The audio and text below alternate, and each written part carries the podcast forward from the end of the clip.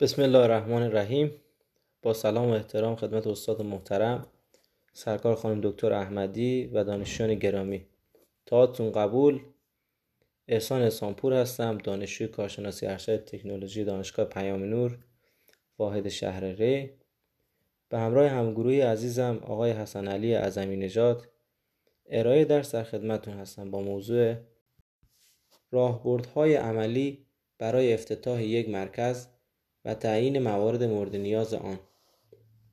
از اهداف کلی این فصل می توان به موارد زیر اشاره کرد. یک دانستن هدفهای یک مرکز فراگیری. دو آشنایی با مدیریت مراکز فراگیری.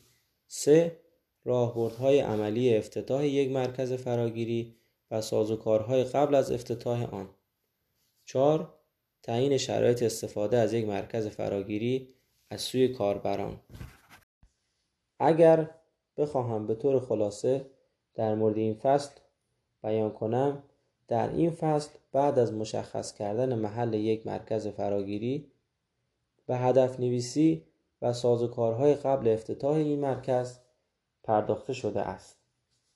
در مورد بحث استفاده از کامپیوتر در نظام آموزش پرورش کشورهای در حال توسعه در سالیان اخیر مطالعات گسترده انجام شده است.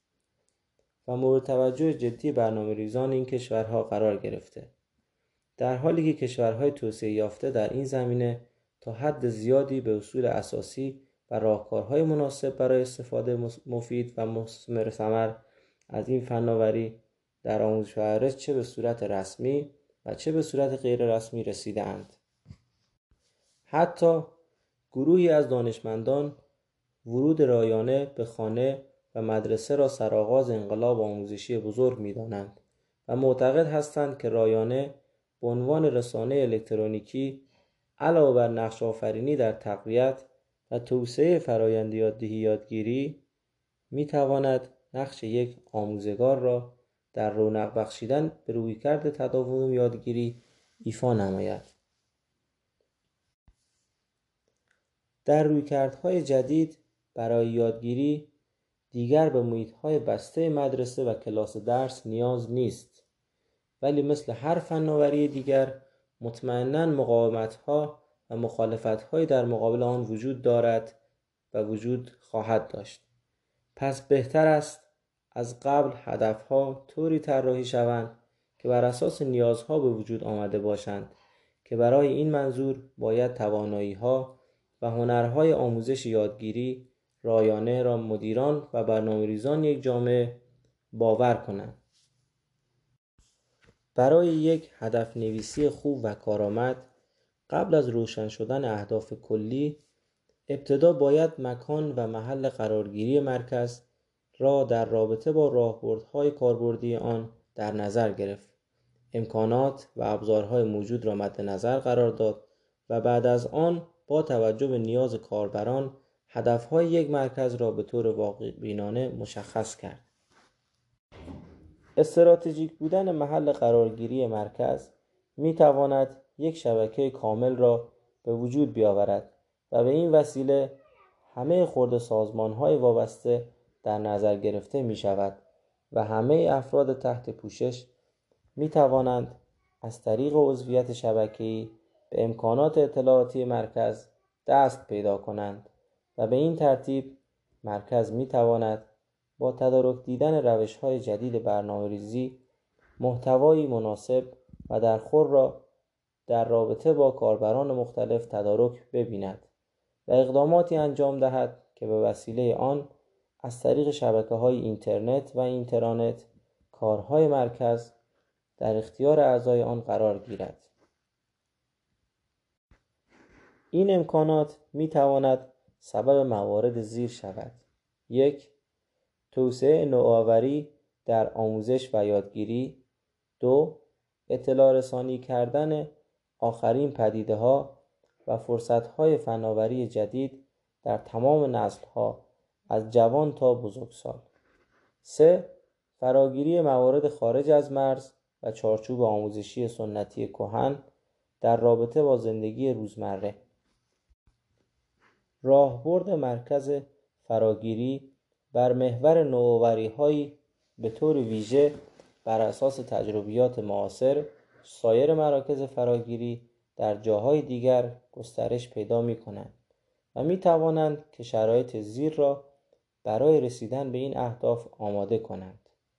الف اعتبار بخشی و ایجاد ارتباطات لازم برای یادگیری از دور برای سرویس دهی به فراگیران دانشگاه های مجازی از طریق شبکه اطلاعاتی پیشرفته و دیجیتالی. به برقراری ارتباط و همکاری با کسبه و خورد سازمان های بازار به منظور دستیابی به امکانات رایانه‌ای خصوصا برای خانواده های بیبزاعت برای استفاده در امر آموزش. جیم ایجاد تسهیلات کتابخانه‌ای و مهد کودک برای تشویق والدین به استفاده از امکانات مرکز برای فراگیری دانش لازم برای بازگشت به کار.